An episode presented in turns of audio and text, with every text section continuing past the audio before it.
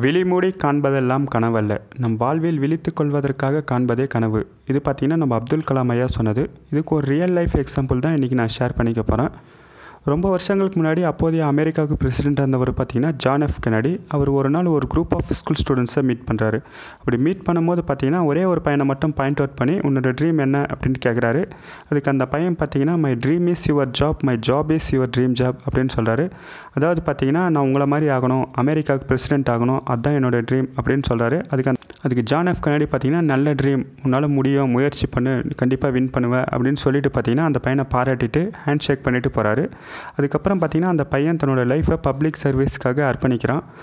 அதுக்கப்புறம் பார்த்தீங்கன்னா தன்னோட கனவுல ஜெயிக்கணும்னு பார்த்தீங்கன்னா கடுமையாக உழைக்கிறான்.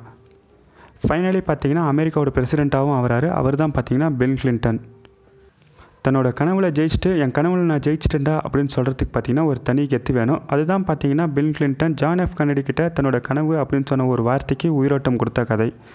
இதே மாதிரி பார்த்தீங்கன்னா உங்கள் லைஃப்லையும் உங்களோட கனவை வெறும் கனவாகவே விட போகிறீங்களா இல்லை அந்த கனவுக்கு உயிரோட்டம் கொடுக்க போகிறீங்களா அப்படின்ட்டு முடிவு பண்ண வேண்டியது நீங்கள் தான் த சாய்ஸ் இஸ் யுவர்ஸ்